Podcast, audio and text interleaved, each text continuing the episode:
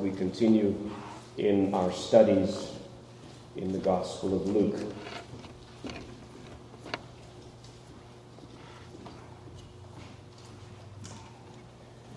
So, are you bearing fruit?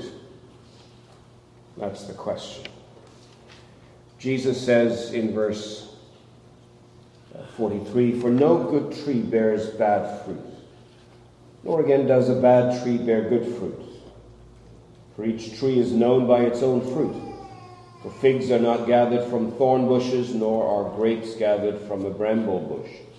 The good person out of the good treasure of his heart produces good. The evil person out of his evil treasure produces evil. For out of the abundance of the heart his mouth speaks. So are you bearing fruit? You're a professing Christian. And is that evident in your life? Do people know that you're a Christian by your fruit? Matthew 7, verse 19 and verse 20 say, For every tree that does not bear good fruit is cut down and thrown into the fire. Thus you will recognize them by their fruits. So, do people recognize you as a Christian by your fruit? And if you were to be arrested and charged with being a Christian, would there be enough evidence to convict you? Would there be an abundance of fruit, an abundance of evidence that you are a Christian, such that they could easily get a conviction?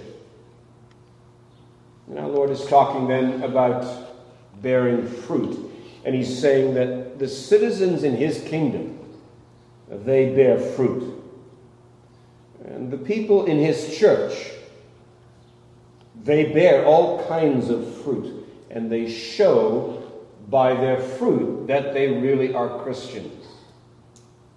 Not that they're perfect, they are righteous before God and they have a transformed heart, but they're not perfect.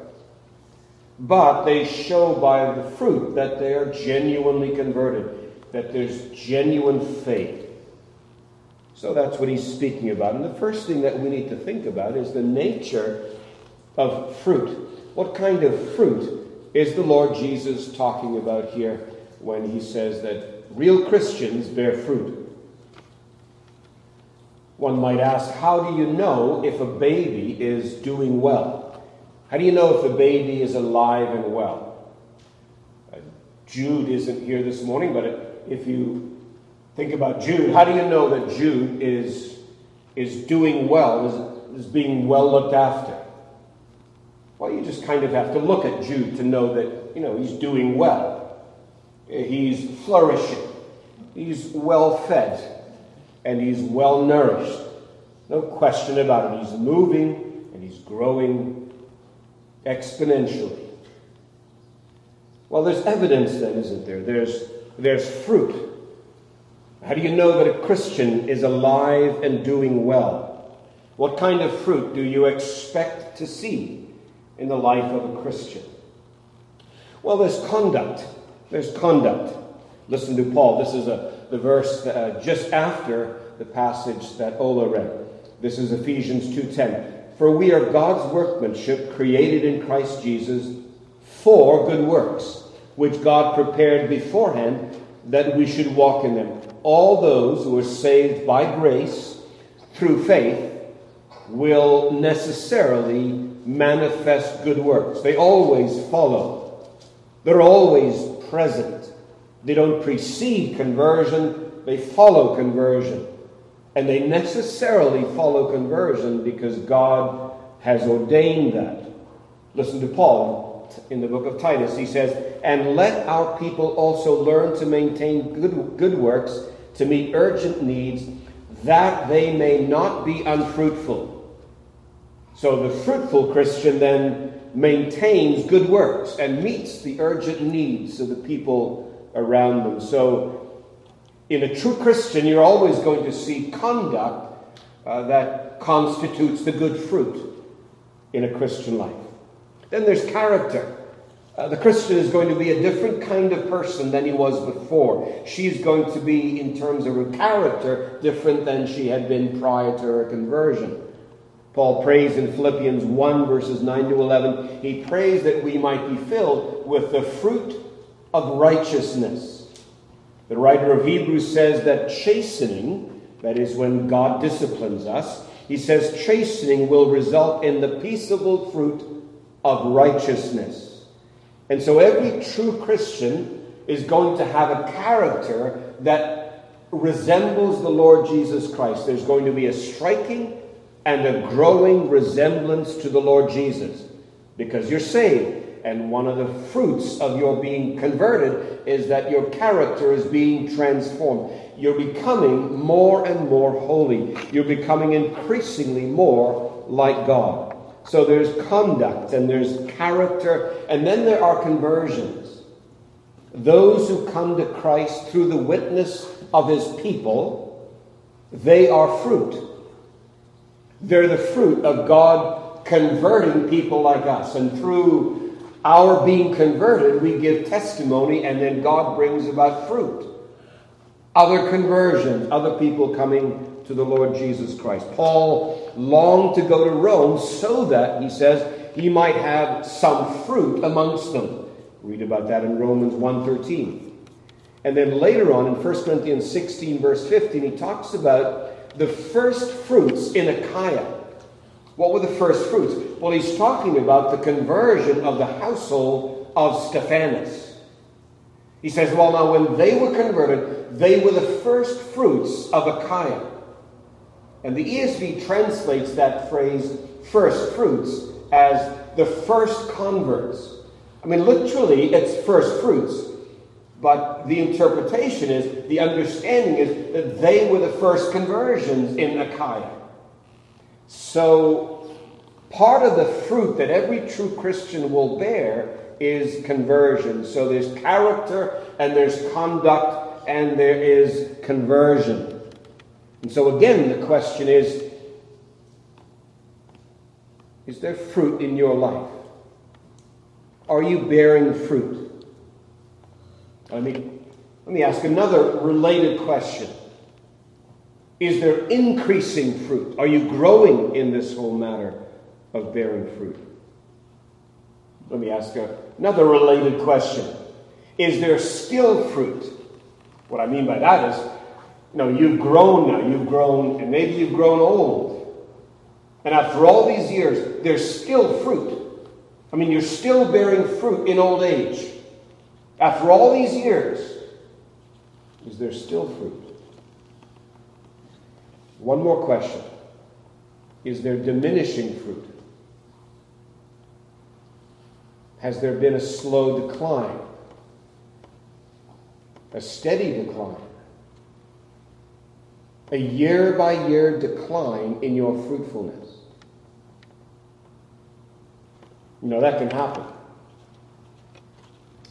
So we want to pray then that God will make us fruitful Christians. That's the only kind of Christian there is. We want to be increasingly and more richly fruitful in the Lord Jesus Christ. So the nature of fruit, there it is. Now, secondly, the necessity of fruit the necessity of fruit. And the first thing I'll say here is that there must be good fruit. There must be good fruit. Years ago, when I was uh, at university, uh, I had two roommates, and um, at some point during our first year, I think, we, we discovered that there was a smell in the kitchen. Increasingly offensive, and eventually overwhelming. And we searched and searched to find the cause of it, and eventually discovered that there was a bag of potatoes that we had completely forgotten about, and that had gotten, having been forgotten, it was rotten now. So, a rotten bag of rotten potatoes. I don't know if you know what that smells like, but I can still smell it. That was in early 80s. The word rotten is the word that is used when Jesus says bad. A bad tree. Literally, that's a rotten tree.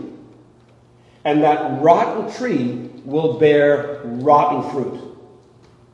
So, no Christian's going to bear rotten fruit. There's a necessity of good fruit. A Christian must bear fruit. We know that from Matthew 7, verse 19. And a Christian must bear good fruit, not rotten fruit. Because if the fruit is rotten, then the tree is rotten, and then the tree is cut down, and the tree is thrown into the fire. So there must be good fruit. Putting it in theological terms, when you come to the book of James, James says in James 2, verses 14, right down to verse 26, James says, You say you have faith, and I say I have faith. Show me the reality of your faith by your works. The talk isn't good enough. There has to be works. Show me the reality of your faith by your works. Because James says faith without works is dead. So the tree can't say that it's a good tree and then not bear good fruit, or that it's a good tree and then bear bad fruit. No, no. There must be good fruit. And so it is with the Christian necessarily there must be fruit, and good fruit, in your life. Over the years, I've met people who say they're Christians, but there's no fruit. Uh, there's no evidence. There's no evidence of grace. Uh, there's no fruit of the Spirit, Galatians 5 22 and 23. Uh, there's no love for Christ. There's no interest in the Word. There's no desire to gather with the saints. There's no longing for fellowship. There's just no evidence. They, they say that they are Christians, but they're not living as if they're Christians. They say that they're alive, but they seem to be dead. They say they're alive, but there's no evidence of being alive. There's no fruit of being alive. There's no movement and no talking and no love that manifests the reality of the faith.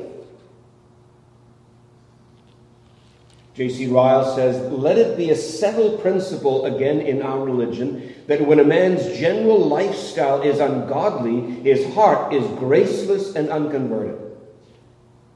Let us not give way to the vulgar notion that although men live wickedly, they may have good hearts at the bottom. Such notions are flatly contradictory to our Lord's teaching. Is the general tone of a man's communication carnal and worldly, irreligious, godless, and profane? Then let us understand that this is the state of his heart. When a man's tongue is generally wrong, it is absurd, no less than unscriptural, to say that his heart is right. If the heart is bad, it will manifest itself in the lifestyle. And if the lifestyle is bad and carnal and unchristian, it's a reflection of the state of the heart. So there must be good fruit. And if you're listening and there's no evidence of grace in your life, it's because there's no grace in your heart. There must be good fruit. The second thing I'll say is that there must be a good heart. There must be a good heart. Because there is, as you read what our Lord says here, a vital connection between the life and the heart. You see in verse 45 the good person out of the good treasure of his heart produces good. The evil person out of the evil treasure his evil treasure produces evil. Out of the abundance of the heart, the mouth speaks. And people try to get away from that, but the fact is there's a vital connection between the heart and the life. And what you see in the life is the overflow of the production of the heart. It's a reflection of the state of the heart. And as I said, people try to get away with that. They try to get away with that in the world today, especially in the celebrity culture we have, and you, you see it when you listen to apologies from famous people about their misconduct. So uh, they do something wrong, they say something derogatory, uh, they engage in activity that is problematic, and they get caught, and then they apologize. And so often the apology runs something like this Well, I'm sorry about what I did. Or even worse, they say, I'm sorry that you're upset about what I did, which isn't a, an apology at all. But they say, I'm sorry about this, and, but you know, this is not who I am.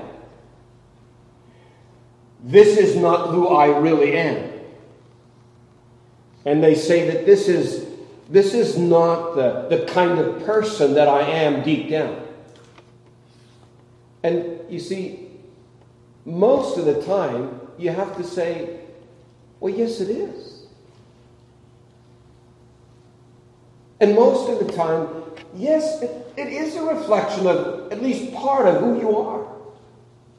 To accept responsibility for that is to say, yes, out of the overflow of my heart came actions and words that you saw and were offended by.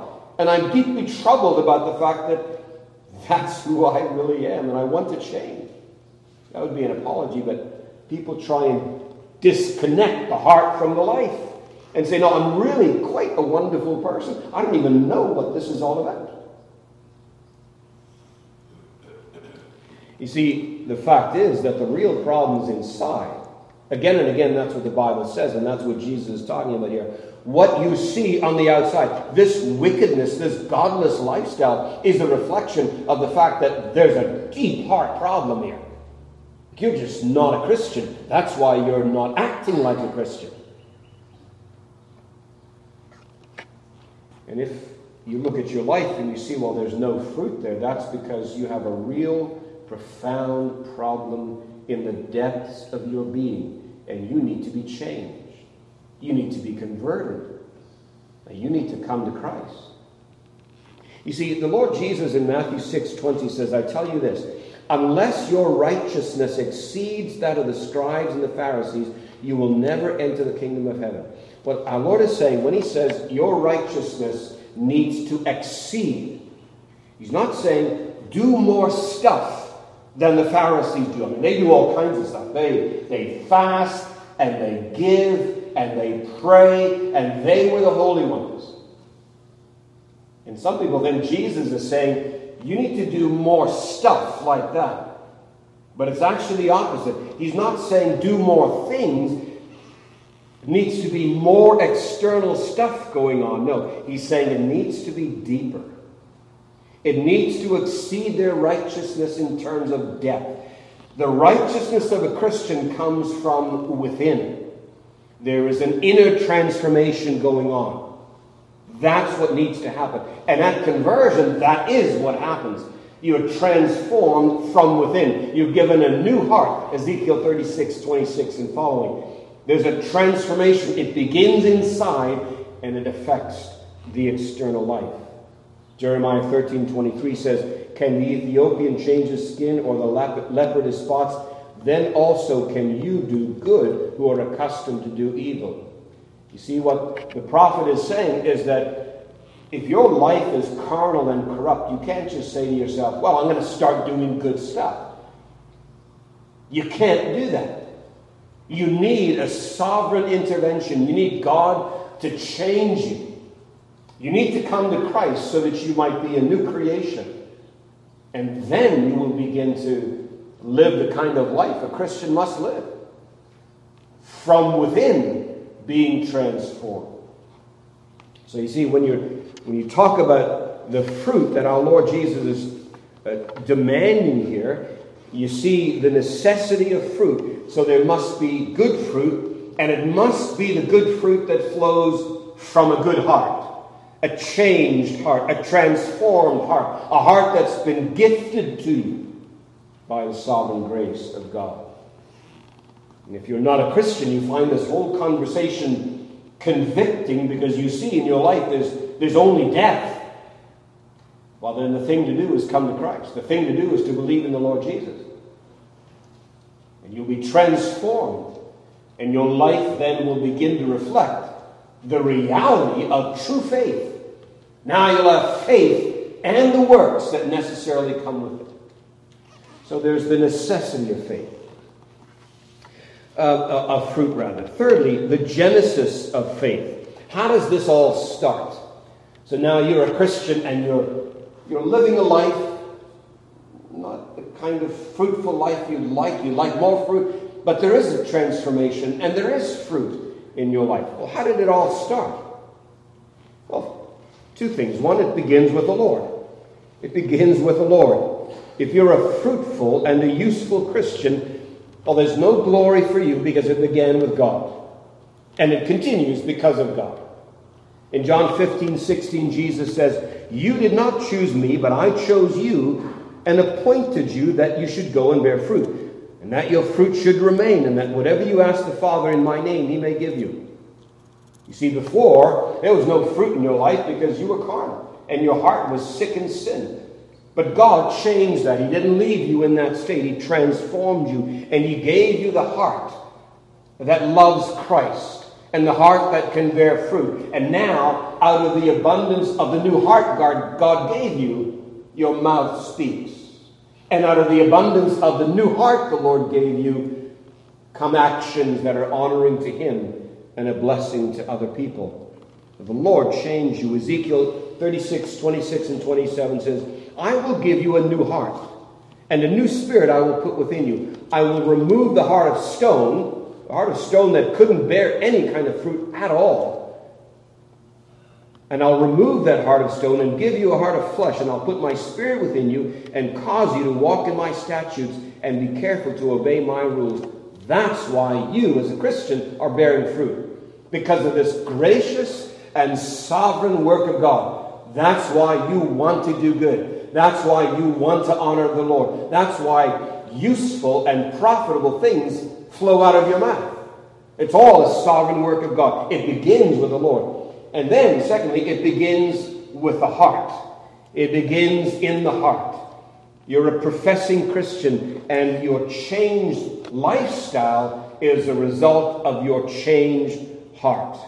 You're being changed, as I've been saying, from the inside out. Richard Baxter said, The first and great work of a Christian is about his heart. There it is, that is in the heart, that God dwells by his Spirit in his saints. And there it is that sin and Satan reign in the ungodly. The great duties and the great sins are those of the heart. There is the root of good and evil. The tongue and the life are but the fruit and expressions of that which dwells within. And that's why the Proverbs say, Keep your heart with all diligence, because the fruit in your life is going to begin in the heart. And depending upon the, the healthy or unhealthy state of your heart, that will determine the kind of fruit that is manifested in your life. So, do you want to live a fruitful life? Do you want to manifest increasingly fruit in your life? Well, then, Proverbs says, guard your heart. If guard your heart with all diligence. Be careful about the state of your heart. Keep your heart healthy. Make sure that, as they say with computers, garbage in, garbage out. Well, if garbage comes into your heart through the, the eye gate and the ear gate, garbage will come out. So guard the heart. Feed on the truth. Bible. Drink in righteousness. Walk with the wise. The people who walk with the wise, says Proverbs, will be wise.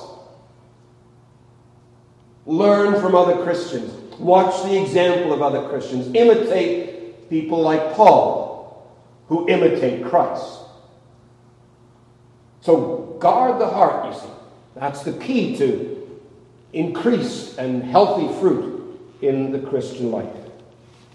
And so we're talking then about the genesis of the fruit. It starts with the Lord, it begins in the heart, and then moves out.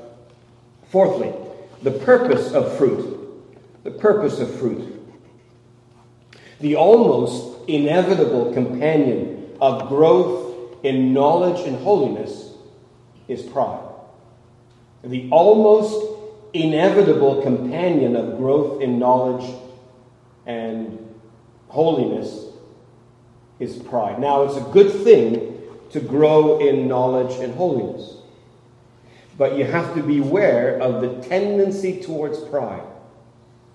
And uh, it's a subtle, but it's a very strong temptation to publicize and to parade your fruit, your holiness, your virtue. Just turn for a moment to Matthew chapter 6. Our Lord is saying there has to be fruit in your life. And we know that uh, our fruit ought to be rich and abundant and healthy, but our Lord warns us. In Matthew 6, we won't read the whole passage, but if you just look over verses 1 to 18, what you have here is fruit. The Lord talks about three areas of fruit or service. He talks about prayer, and he talks about giving, and he talks about fasting. And usually, if you see that, people who, oh, they give to the cause of Christ, they pray about the cause of Christ, and they fast so that the cause of Christ might grow exponentially. You say, well, there's lots of fruit there. And probably there is. But there's a danger with fruit. And you see it here with the Pharisees. Because if you look at verse 2, and then verse 5, and then verse 16, you see the reasons why the Pharisees did what they did. Why did they give and pray and fast? Well, the Lord says it's to be praised by others, verse 2. Um, to be seen by others, verse 5. To be seen by others, verse 16. That was their motive, you see. What's the purpose of all these things? Really and truly for them, it was to be praised by people, to be seen by people. And we want them to see what we've done and see who we are so that they might praise us and speak well of us and think highly of us. The Lord Jesus, on the other hand, says in verse uh, John 15, verse 8, By this is my Father glorified, that you bear much fruit. The Lord has a completely different purpose for the fruit that He says must be there in the lives of His people. It's so that God might be glorified. And no wonder, because He's the one that brought about the transformation. He's the one that stirs the soul to do good and to speak well. And He's the one who gives the ability to accomplish all of these things. So, really, all the glory does belong to Him. And all the, all the glory must go to Him. And you and I must not steal one iota of the glory that comes as a result of this fruit. But you know, it's hard. J.C. Ryle says success is what all faithful laborers in the gospel field desire. All long to see Satan's kingdom pulled down and souls converted to God. The desire is right and good. It is good to want to grow. And it's good to grow, it's good to be fruitful. And it's good to see, to want to see the fruit of conversion and to want to see the fruit of a transformed character and transformed conduct and transformed uh, conversation. That's all fine and wonderful. Ryle goes on, he says, Let it never be forgotten that the time of success is a time of danger to the Christian soul. The very hearts that are depressed when all things seem against them are often unduly exalted in the day of prosperity. Few men are like Samson and can, and can kill a lion without telling others of it. Few Christians are like Samson who can kill a lion and not tell other people. So maybe you kill the lion. You, know, you accomplish something wonderful in your life. You're really growing. You're really serving. You're really being used. But unlike Samson, you feel a need to let everyone know about it. Ryle says few of us are like that, like Samson, who can do it and grow and manifest and, and not parade it like the Pharisees. So it's tough, isn't it? It's hard because our natural tendency is to want to grab just a little bit of the glory. So we pray for fruit, but we also pray for the humility to accompany that fruit. Pray for the, the Lord to give us humility even as He blesses us with fruitfulness. Robert Murray M'Cheyne said, how much more useful might we be if we were only more free from pride, self conceit, personal vanity, or some secret sin that our heart knows. Oh, hateful sin that destroys our peace and ruins our souls. So, yes, oh, that God might give us more fruit, but that He might also give us humility, even as He gives us the fruit. Number five, the usefulness of fruit. The usefulness of fruit. One day, it'd be a good thing to read the biography of a man named uh, Lord Shaftesbury. Uh, you know about Wilberforce. Maybe you don't know about Shaftesbury. Wilberforce did so much good in his life, not just the freeing of slaves, uh, so many other things, uh, areas where the Lord used him. Lord Shaftesbury was like that as well. And uh, if you go to London, I'm told you will see at Piccadilly Circus a memorial to Lord Shaftesbury. One day I'd love to do that. Um, he was a man of, uh, marked by philanthropy. Uh, just tremendous good was done through him. But when he was 26, he wrote a very brief mission statement. He said this He wrote, I want nothing but usefulness to God and my country. So he's 26 years old, and he looks at his life, he says, That's what I want. You know, other people want this and that and the other. I want usefulness to God and my country. I want to be used by God. I want to be used for the glory of God and the benefit of others. One of his biographers says that when he died, there were all kinds of people who lined the streets of London just to catch a glimpse of the casket as they carried it along. Um, uh, troubled people, poor people, disenfranchised people, because he had done so much good. Well, you and I want to live a useful life, don't we? We want to live a useful life. We're, we're not going to buy into the North American mantra that I need a break today and I need to just look out for number one and I need to just make sure that I'm enjoying my life. It's not all about me. It's all about God and it's all about being useful. And that's what this fruit is all about. Through our fruit, we're going to be useful in the kingdom of God, useful to the church of Christ, useful to our generation. We want to be a blessing to the saints of God. We want to be a help to the family. You know, this is, I was saying last week, this is the family.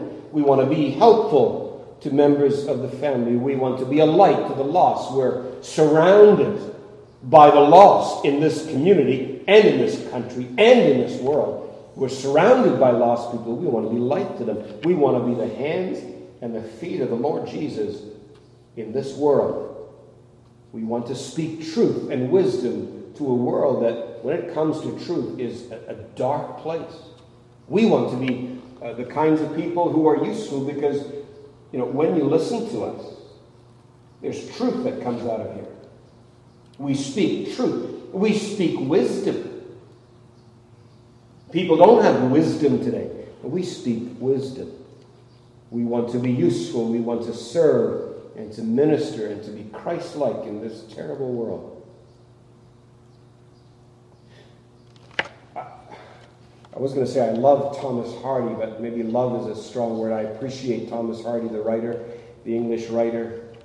Uh, you may know Tessa d'Urberville's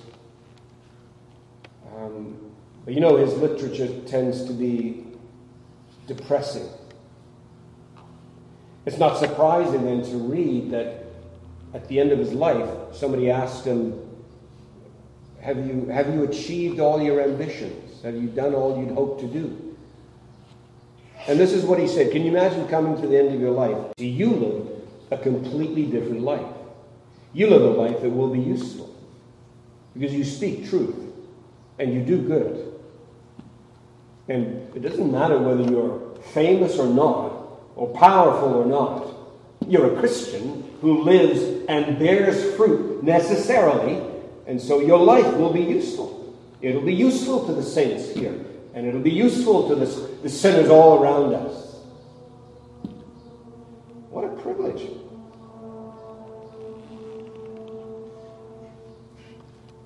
The cultivation of fruit, that's the last thing. The cultivation of fruit.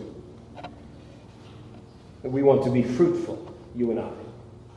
We thank God that we will be fruitful. We'll not come to the end and say, oh, I've lived a life that's really not been any point at all. No, we, we will have lived a useful life, thank God. How do you want to be? I mean, you want to be fruitful, but surely you also want to be more fruitful. I mean, you've been fruitful thus far. You want to grow, you want to be more fruitful. Let me give you two keys to be, to be fruitful and more fruitful prayer to God and power from God. Those are the two keys prayer to God and power from God. Let me put that another way. Want to be more and more fruitful, walk with God. You have your dependent face turned towards the Lord, and you have His powerful hand reaching out to you. You're walking with God. Prayer to God and power from God. That's the key if you want to grow. And that's what Jesus was talking about in John 15 when he says, Abide with me and I in you. A branch cannot bear fruit of itself unless it abides in the vine. Neither can you unless you abide in me. I'm the vine, you're the branches. He who abides in me and I in him bears much fruit. For without me you can do nothing. By this is my Father glorified that you bear much fruit, and so you will be my disciples. So, prayer to God and power from God looking in independence to God and drawing power from God. That's the key. Philippians 1, verses 9 to 11, Paul says, And this I pray that your love may abound still more and more in knowledge, all discernment, that you may approve the things that are excellent, and that you may be sincere and without offense till the day of Christ, being filled with the fruit of righteousness, which are by Jesus Christ. That's how you grow exponentially in terms of fruit. It's by Jesus Christ to the glory and praise of God. You have to abide in Christ. And the more you abide in Christ, the more fruitful you will be. I bought a, a really cool desk lamp this week. I, I want to tell you about it, but I don't have time because I'm running out. But it's really cool, and we got it, and with a certain hint of a note of panic, I said to Heather, It doesn't work. Then I thought, plug it in. And it worked. Lesson learned. Same is true when it comes to the light you shine in the world. You won't shine light unless you're, you're plugged in. You won't bear fruit unless you're plugged in, unless you're connected to, unless you're joined to, unless you're abiding in the Lord Jesus Christ. How do you abide? By prayer. It, it almost always comes back to basics. By prayer. By the reading of God's Word. By the fellowship with the saints. As you spend time with God's people, as you sit under the ministry of God's Word, you'll grow. Like, don't don't lament the fact. Don't say, oh, I wish, I, I wish I was growing more as a Christian. And you don't read your Bible and you don't pray. You don't take every opportunity to be under the Word. Like, like it's hypocritical to, to lament lack of fruit if you're not going to avail yourself of the means. So that's, that's how you grow. That's how you uh, exponentially grow. Richard Baxter was talking to pastors when he said this, but it's true of all of us. He said, When your minds are in a holy and heavenly frame, your people are likely to be partakers of the fruits of it. They will likely feel when you have been much with Christ. What is most on your heart is likely to be most in their ears. So if you want to be effective in your ministry to others, spend time with God. And the wonderful thing is that uh, the Lord is able to use you wonderfully. One writer named Alec Motyer said, God is neither de- God is neither dependent on our competence nor derailed by our incompetence. He is sovereign in the accomplishing of his will. So when you abide in him, he's able to make you wonderfully and profoundly fruitful. Well, there you have it. Now, I have few minutes left, so I'm going to give you four lessons. First of all, watch your speech. Watch your speech. One of the most potentially useful areas of your life is your speech. One of the ways in, you, in which you can bear the most fruit is your conversation. The mouth of the righteous is a fountain of life, Proverbs 10 11. A gentle tongue is a tree of life, Proverbs 15 4. The tongue has the power of life and death, Proverbs 18 21. The speech of the upright rescues people, Proverbs 12 6. The tongue of the wise brings healing, Proverbs 12 18. Whatever else you can or cannot do, you can talk.